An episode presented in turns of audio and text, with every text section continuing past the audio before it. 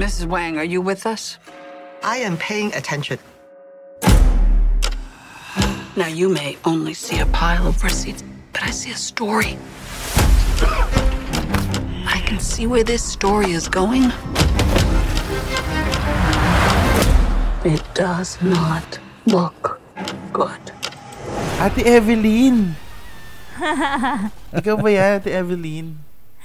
Waymond, ha? Waymond! Ba't kami dalang donut? 7 Evelyn. 7 Evelyn. So, yun nga. Yan tuloy na ano. Ano ba yun? Awkward.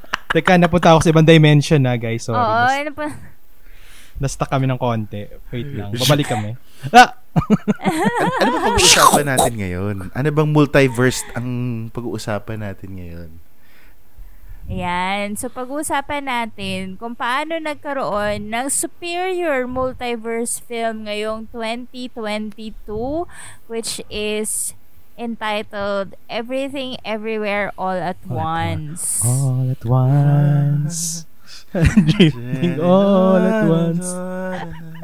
Parang ganyan din sa. All at once din po silang kumakanta. Oh, baby, pasok! The film podcast that is unfiltered, uncensored, but fun.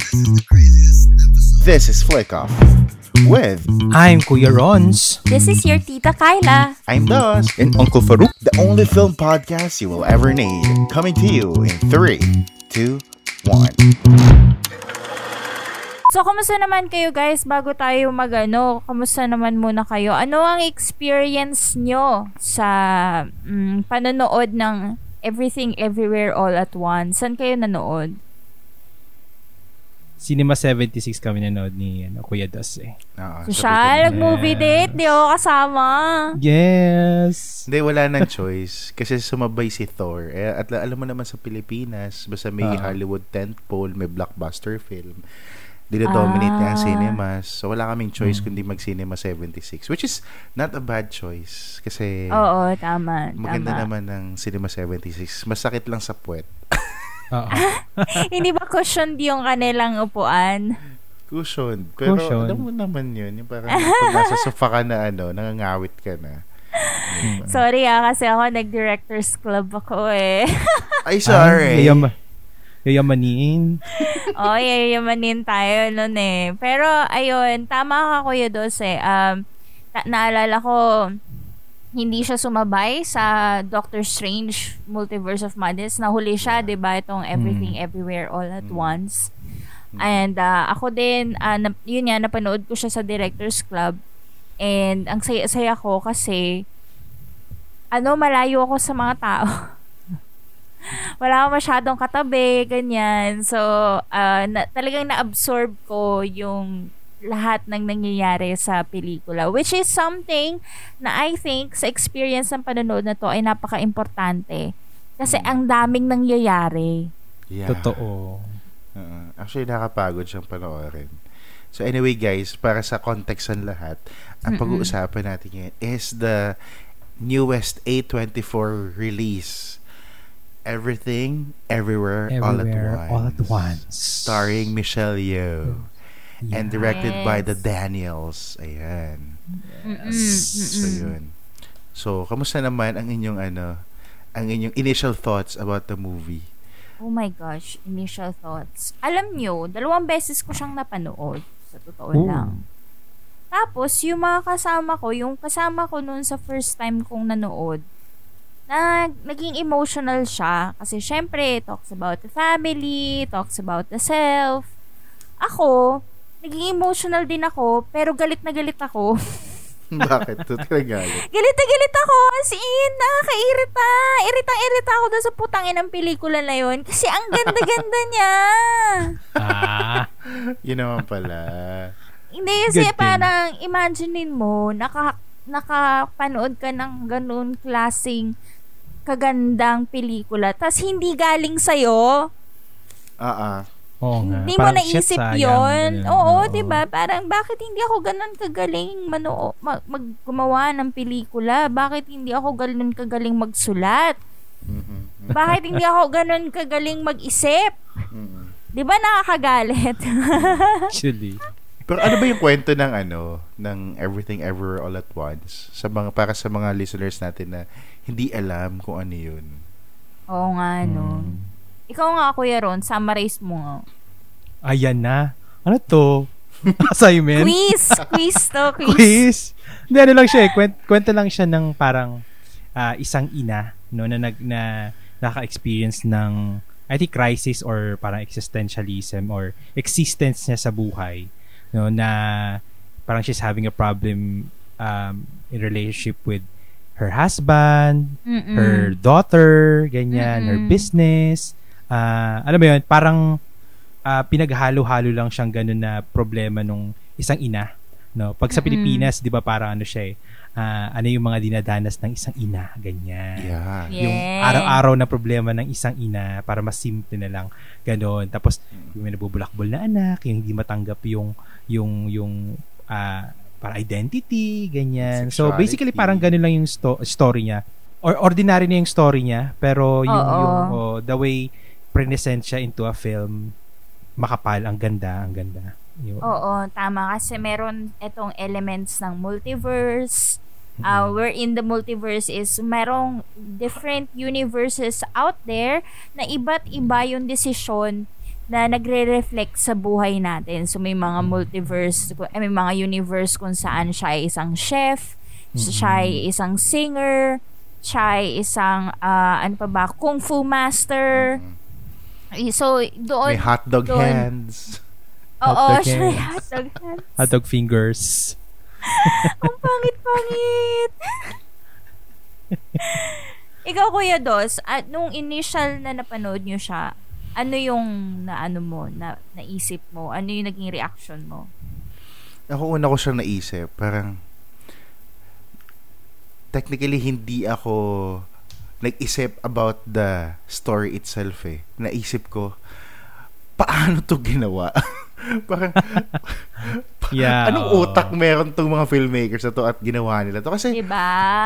Kasi pag tinignan mo siya, yung poster pa lang, ang hirap niya explain. Na parang, okay, I can see a family and, you know, some weird stuff.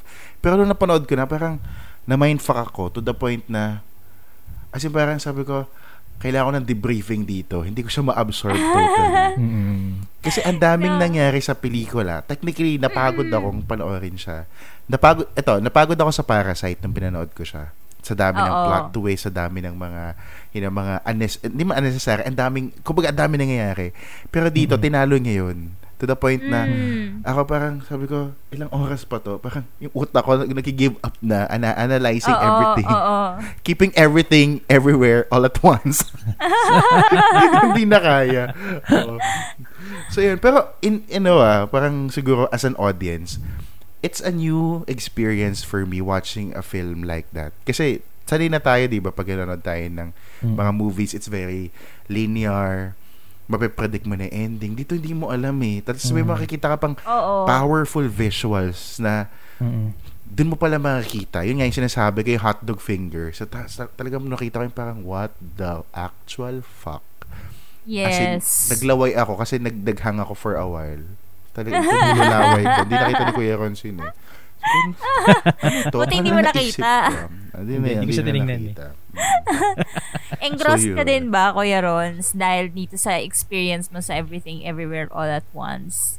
Yeah, actually nung napanood ko naman siya, tinatry kong manood ng as an audience, pero hindi talaga eh. Parang napupunta pa rin ako dun, binabalik ako dun sa verse ko na, nasa editing ka, ganyan. Oo.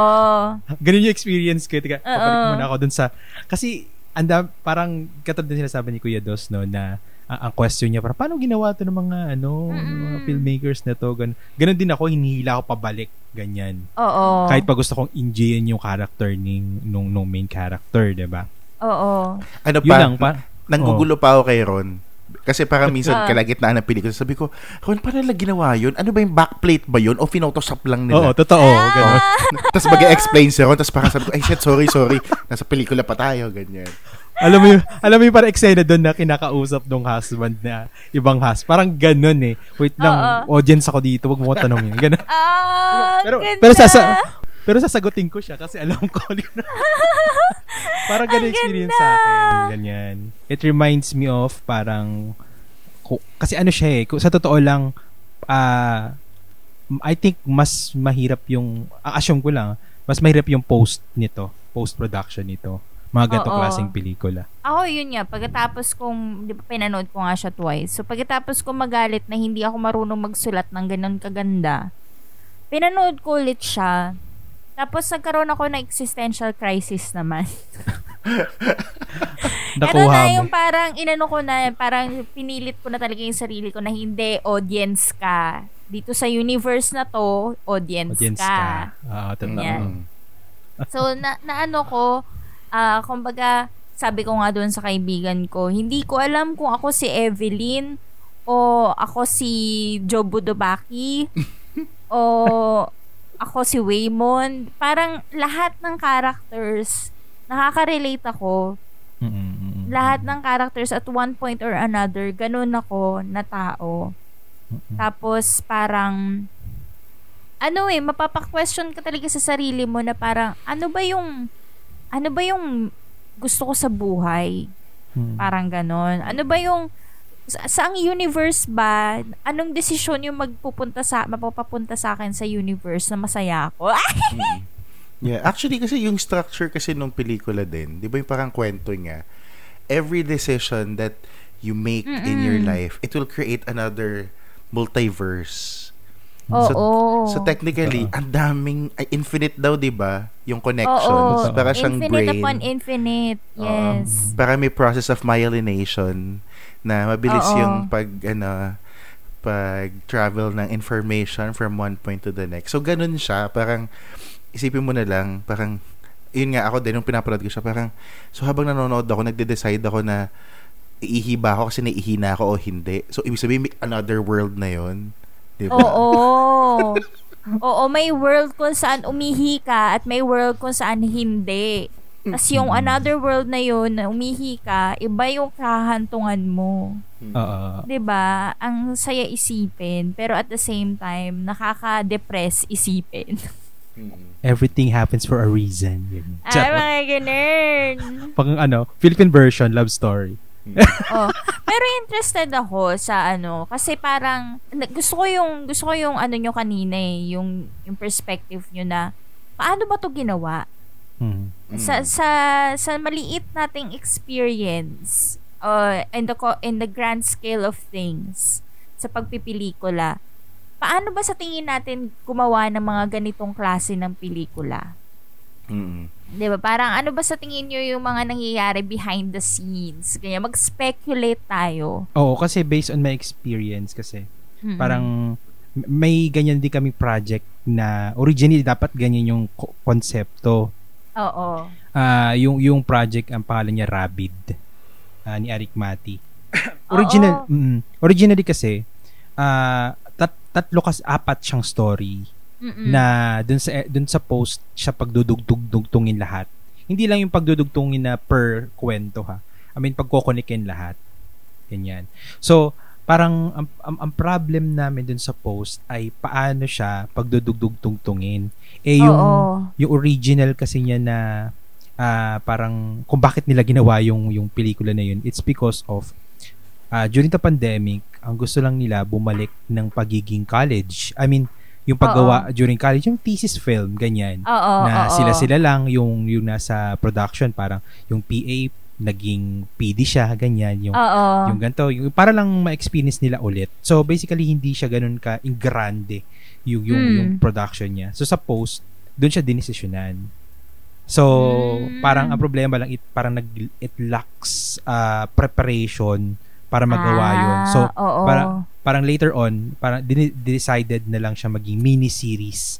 Hindi na siya mapag-connect-connect. I don't know kung ano pa yung future nung pelikula na yun, pero parang ganun siya. So, ibig ko lang sabihin, sa post pa lang, dinidesisyonan na siya from the shoot itself. So, medyo masalimuot, pero kaya ako sinasabi na yung, I think most of, parang hirap nung pelikula ng Everything Everywhere All at Once ay sa post because of when you do editing, Siyempre, ibang klase naman siyang pagbibigay ng storya, di ba?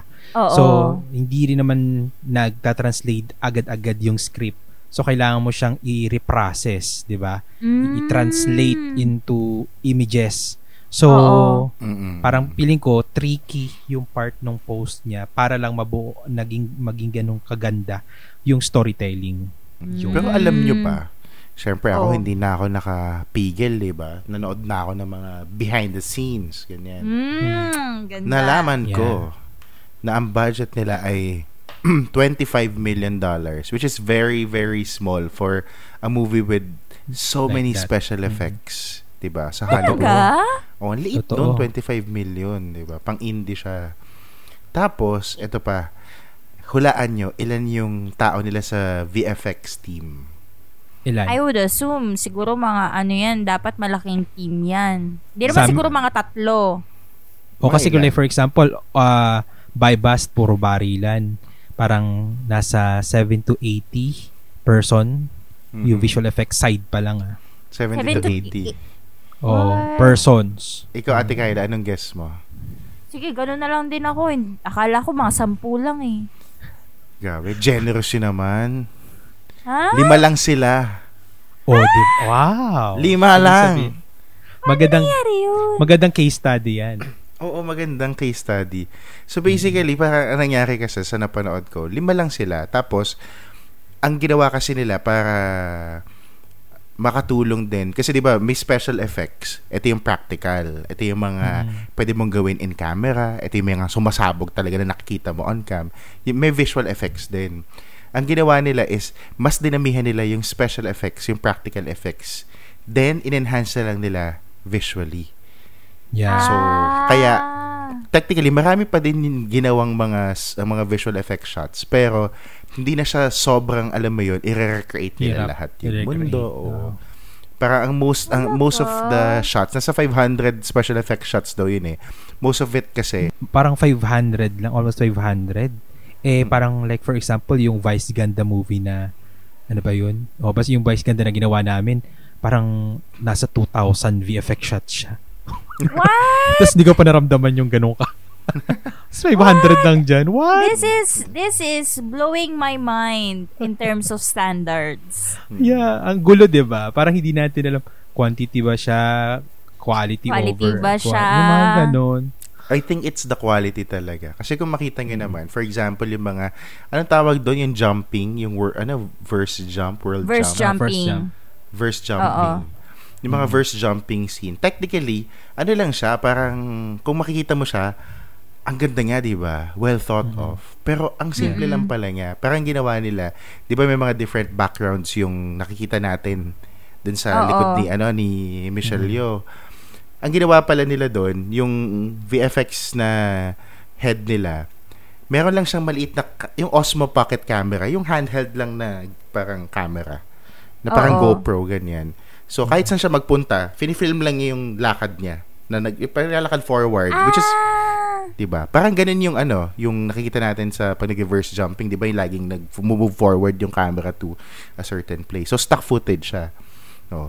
Wow. So, ang daming yung shoot na ganun. Tapos, ang ginawa nila, nung shoot nila, naka-green screen si Michelle Yeoh. Isipin yung naka-green screen siya. Ayan. Tapos, sa side ni Michelle Yeoh, may LED panels na pinapalabas doon yung shoot niya na footage. So nag-react siya real time si Michelle Yeoh sa nakikita niya. Ang ganda! Tapos ginawa nila, practical siya.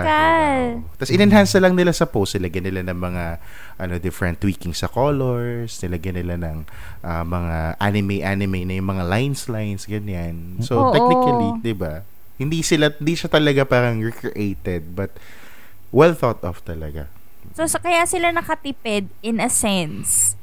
Kasi ginawa nila, instead na visual, ginawa nilang practical. Yes, practical. May enhancements pa din. Kumbaga, pinilitan nila yung green screen with what they shot. Pero hindi siya yung tipong parang nag-recreate sila sa After Effects or 3D whatever. 3D space, ganyan. 3D space, ganyan. Actual siya.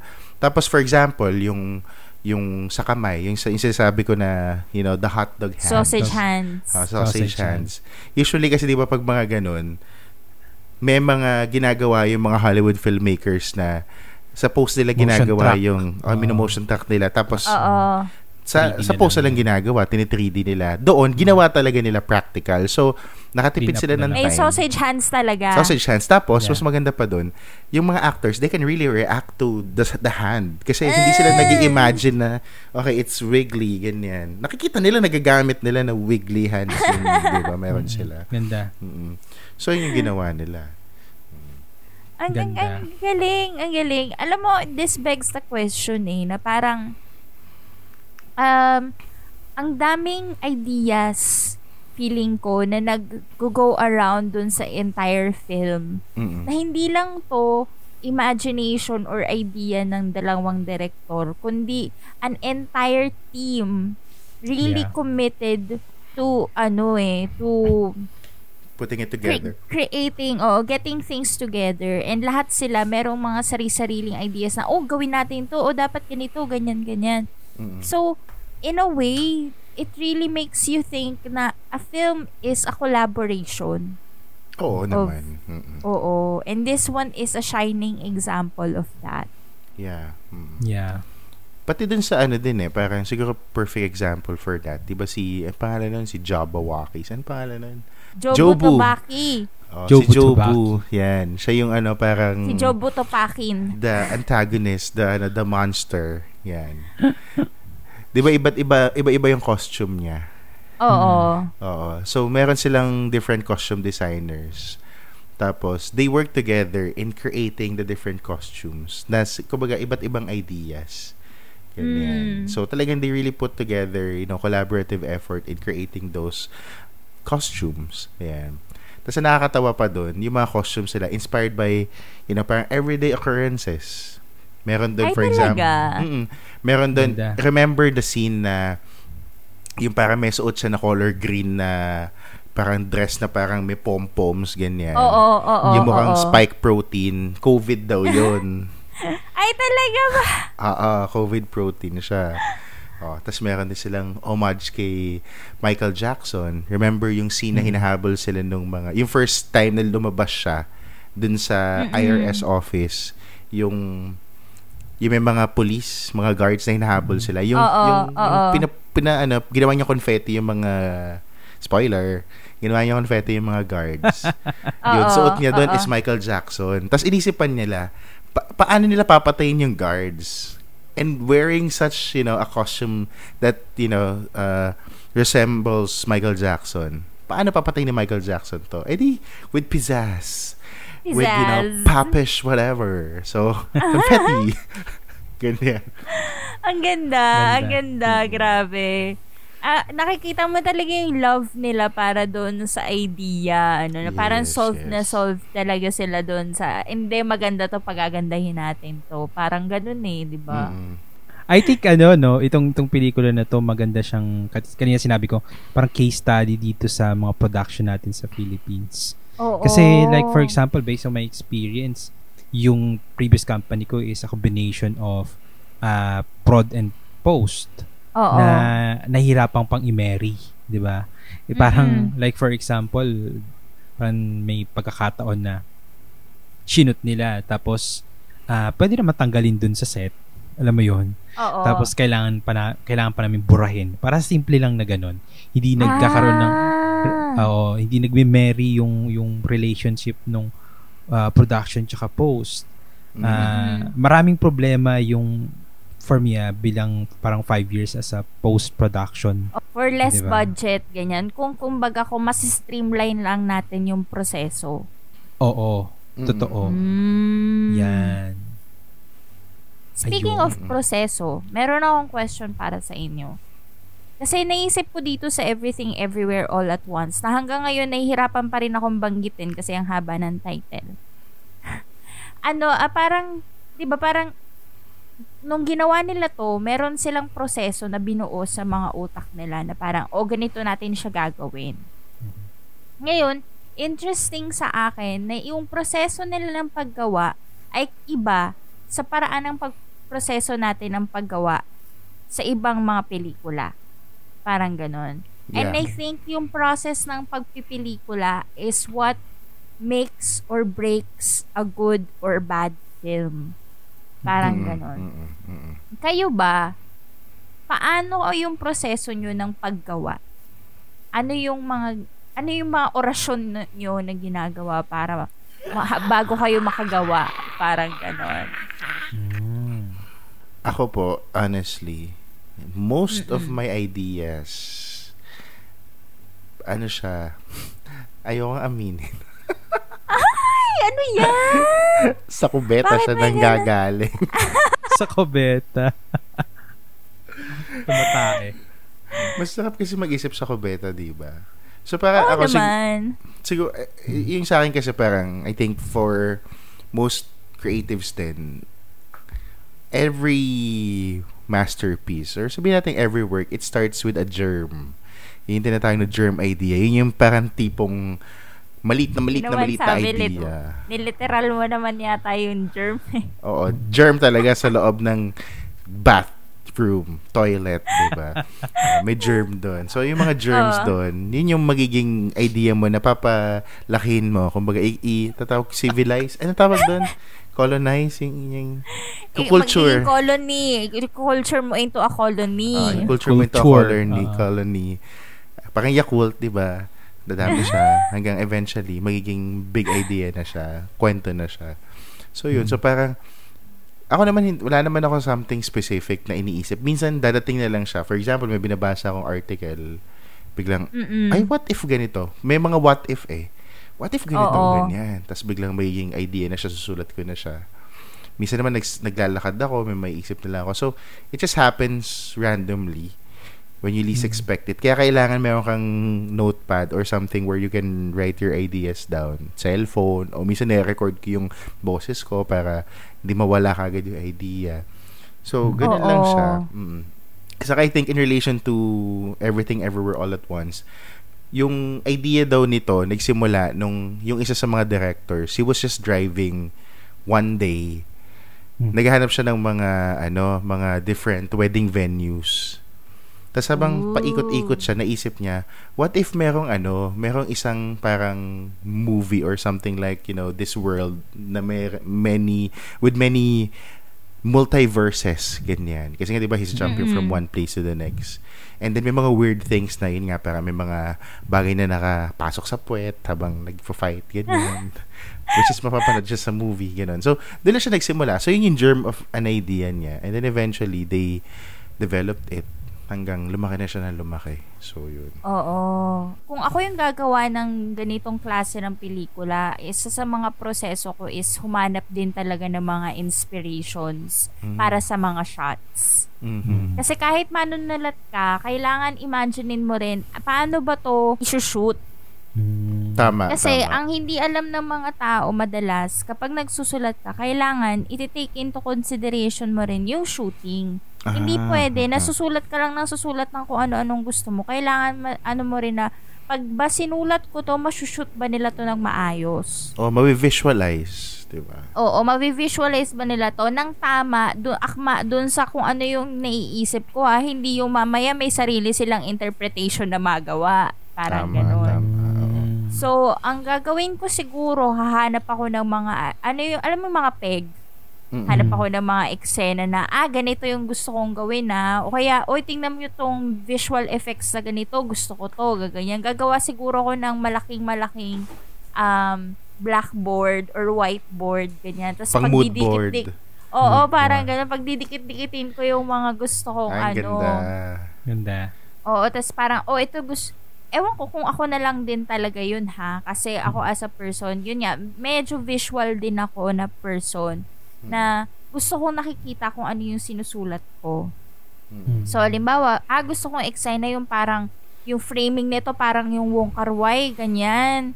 O kaya, yung kulay nito dapat very ganitong pelikula. Yung mga ganun. Yeah. So, feeling ko kung ako ang gagawa ng Everything Everywhere All at Once, siguro ang daming 60% research, 40% writing. Ganun siguro yung mangyayari sa akin. Di ba yung pelikula, parang ang dami niyang references sa mga iba't ibang mga movies. Yes. Saka hindi lang yun eh, parang may nabasa din ako. Siyempre, nagbasa. Yes. Na parang research. Yung yung mga multiverses na buhay ni Evelyn is solely based dun sa buhay din ni Michelle Yeoh, yung career niya. Kaya pala. Oo. Yes. Kaya may mga stock footage, no? Oo, meron siyang mga stock footage. Yes. So parang si Ev, parang Michelle Yeoh as, you know, she started as an actress in sa kung fu, 'di ba? Sumikat siya sa Crouching Tiger. Diba, as a superstar, you know, ganyan, sa Crazy Rich Asians, etc. So, alam mo yun, parang very visual din yung approach sa pagsulat sa kanya. Hindi lang siya parang, it's just ideas being thrown out there. Pero, very specific yung visuals. Kasi parang, ito yung mga one of the few films na pag pinanood mo siya, hindi mo lang siya papakinggan. Kasi may mga pelikula lang, pwede mong pakinggan lang eh. Maiintindihan mo. Oo, tama. Pwede mong gawing podcast. Oh, pwede mo gawin podcast. Parang podcast siya, di ba? Pero yun, pag hindi mo pinanood, hindi mo magigets. Minsan kasi may hindi sila sinasabi, nakikita mo na lang. Katulad yung bagel, parang what the fuck is that bagel, di ba? Oo. Tama. And I think, gusto kong idagdag dun sa sinabi mo, Kuya Dos, na parang nag-base din sila sa buhay ni Michelle Yeoh. Hindi kasi, gusto kong i-dispel, lalo na sa mga bata, madalas, ang iniisip nila, ideas come and develop from a vacuum. Mm-hmm. Na parang, itong idea ko na to, kailangan, idea ko lang to parang ganun, kailangan, kung ano yung initial ko na idea para sa pelikula na to, yun lang yung masusunod. Mm-hmm. Pero hindi as you create, as you develop, nai-impluwensyahan niya ng iba't ibang, alam mo yun, mga bagay sa, marami kang, pag kinuwento ko sa inyo yung ideas ko ngayon, meron kayo mga suggestions, pwedeng i-take ko yung suggestion na yun at maiba yung entire, alam mo yun, parang magkaroon ng multiverse kung saan yung pelikula mo ay magda-diverge mula dun sa singular point at magkakaroon ng panibagong pelikula because of that. And importante na open tayo dito sa mga collaborations na ganito kasi hindi lang nagsisimula at nagtatapos sa atin yung paggawa. Mm-hmm. Yan. Speaking of collaborations din pala, trivia din. Dami kang trivia. Yes. Ang daming baan. Kasi di ba si si IRS officer? Hindi ko alam. Siya pala si Jamie Lee Curtis. Nakita ko na lang sa credits. Diba? Parang ako, siya yun. Bakit ganun yung itsura niya? As in, hindi ko talaga siya nakilala. Pangit niya dun. Oo, hindi siya yung parang, diba, parang assassin or whatever. Parang, as in, parang, ang tawag dun, femme fatale, ganyan.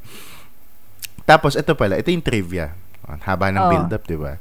So, technically, nung inaccept ni Jamie Lee Curtis yung role, parang hindi siya solved dun sa character niya as an IRS employee. Mm-mm. Tapos ang ginawa nung director, si Daniels, dalawa sila, yan, parang may nakita silang picture ng isang grumpy IRS employee noong mga 1950s. Basta lumang picture siya. Tapos pinakita nila kay Jamie Lee Curtis na, eto, gusto mo ba ganito itsura mo? Doon nakita ni Jamie Lee Curtis yung actual hair, yung itsura, ganyan. Sabi niya, I want to be like that. Ganyan. So, ginawa na nila yun. Pero, ito yung may ginawa sila. Si Jamie Lee Curtis na sobrang nakipag-collaborate siya. Ininsist niya na para gawin niya yung role, para tanggapin niya, dapat walang babaguhin sa kanya, walang i-enhance sa kanya. So, sabi, di ba usually sa Hollywood movies, para papangitin yung tao, magsusot sila ng prosthetic suit para tumaba.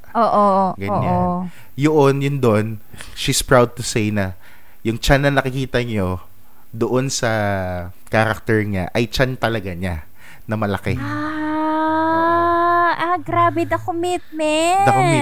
Di ba? Oo. So, yun yung, kumbaga para to get into the character din. In-insist niya na, gusto kong pumangit. May nalala tuloy ako sa Pilipinas. Oo. Ano yan? Kasi, nalala ko kay Nora Aunor. Oo. sa pelikula. Kasi, parang ang question ko kasi noon, pwede ba yung nunal ni Nora Aunor mawala or maiba ng posisyon sa Pilipinas? I mean, parang ganun lang yun. Kasi, may pelikula dati. Tapos, Wala na, sa pre-prod lang kasi ako nun. Nabalitaan ko na lang dun sa parang AD nung shoot. Na parang kaproblema yata sila during the parang initial screening. Kasi nahalata daw, napansin daw nila na yung nunal ni Nora Aunor nalipat sa kabila. Ano nangyari? I think sa editing kasi pwede mong i-flip yung video para lang matama yung reference, ganyan. So I think baka hindi alam lang ng editor na may kailangan may certain ganon. So nag-react yung mga Noranians na parang nilabita nila yung director. Parang yung nunal ni Nora, mali, ganyan. Pwede kaya natawa lang ako kasi parang pwede pa sa Pilipinas yan, yung mga artista natin. Multiverse kung saan si Nora nasa kabilang side yung Nora niya. Pero balita ko naman, may mga artista naman na willing. Pero mas marami pa rin yung willing, hindi willing. So, oo, may kasi kabuhayan nila yung mga mukha nila, di ba? Parang ganyan. Oo. Katulad na lang nung isang artista na naka-work namin.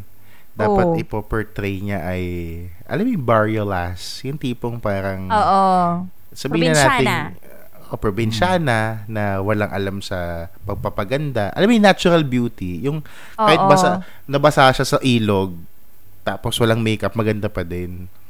Hala, ate, ayaw magpatanggal ng false eyelashes. Aray! Ayaw din magpatanggal ng contact, so hazel eyes. Ay. Kayo na bahala mag-isip kung sino siya. So, teka parang lang, so, nagbukang parang, ano ba yung Bario Las na yan?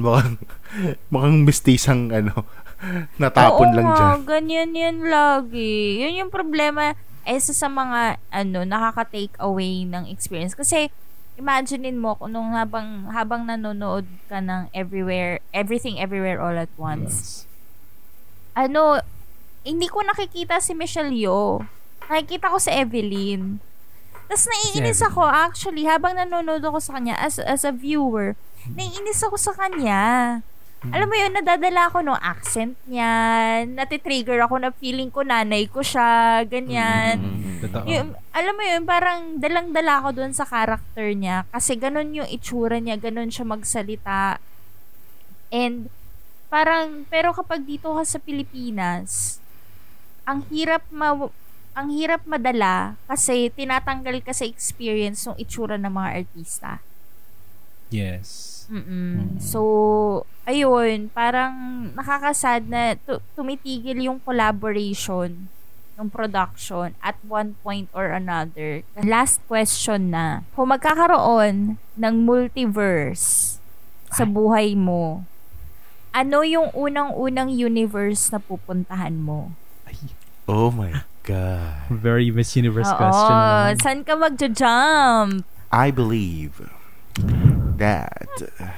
first, thank you for that very wonderful question. I believe that the world is a place for beauty and for honesty, and cultural appropriation is a must.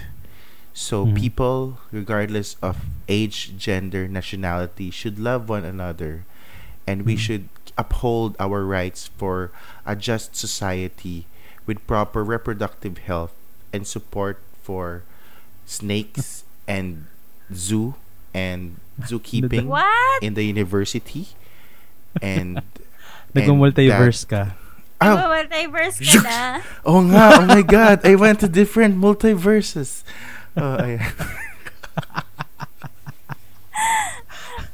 Ganun na pala yung bagong bagong term. Yeah. Wait, so hindi ka lang nawawala. Nagmo-multiverse ka na. Baka sabihin nyo, binabasos ko yung tanong ni Ate Kayla. Pero sige, sagutin ko na lang din para naman, sige, para valid. Ako gusto ko actually i-try yung everything bagel na world. Yung void lang siya. Kasi siguro sa panahon ngayon, ang daming nangyayari with the advent of the internet, with parang everything's connected, 'di ba? May internet tayo, pwede mong easy access to, gusto mong mag-travel, punta ka lang YouTube, may makikita ka na. Diba? Kumbaga, information is, at our fingertips. So parang ang daming stimulation. Stimulation yeah. na ano, knowledge siya, hindi stimulation of, you know, the erotic mm-hmm. kind. So mm-hmm. so parang gusto kong matry yung void, yung tipong parang pag pumunta ka doon, wala lang. Ano yung feeling na walang stimuli, wala lang. Kumbaga you're just walang floating. Walang anything, yeah. nothingness, diba? So parang ayoko naman sigurong magstay doon forever. I just want to just be there for like a few moments to just try to be in a multiverse where nothing exists. Ganyan.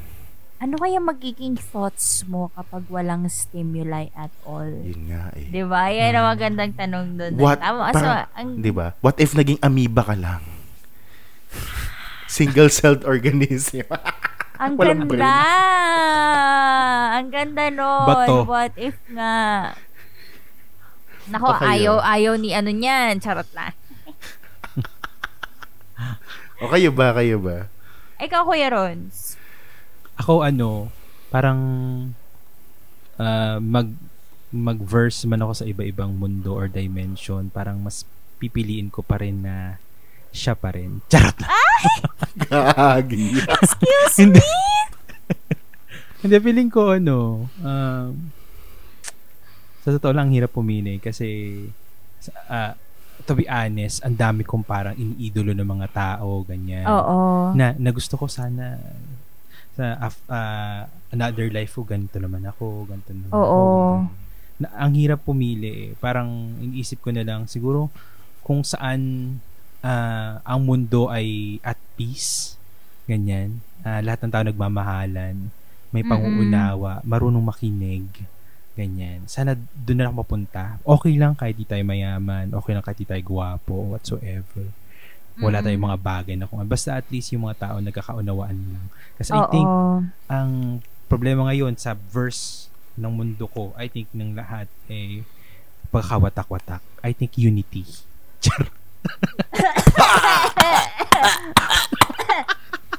That's the true essence of unity.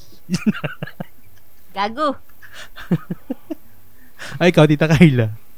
Sa akin, alam mo, excited ako sa hindi kasi ako naniniwala na everything happens for a reason. Naniniwala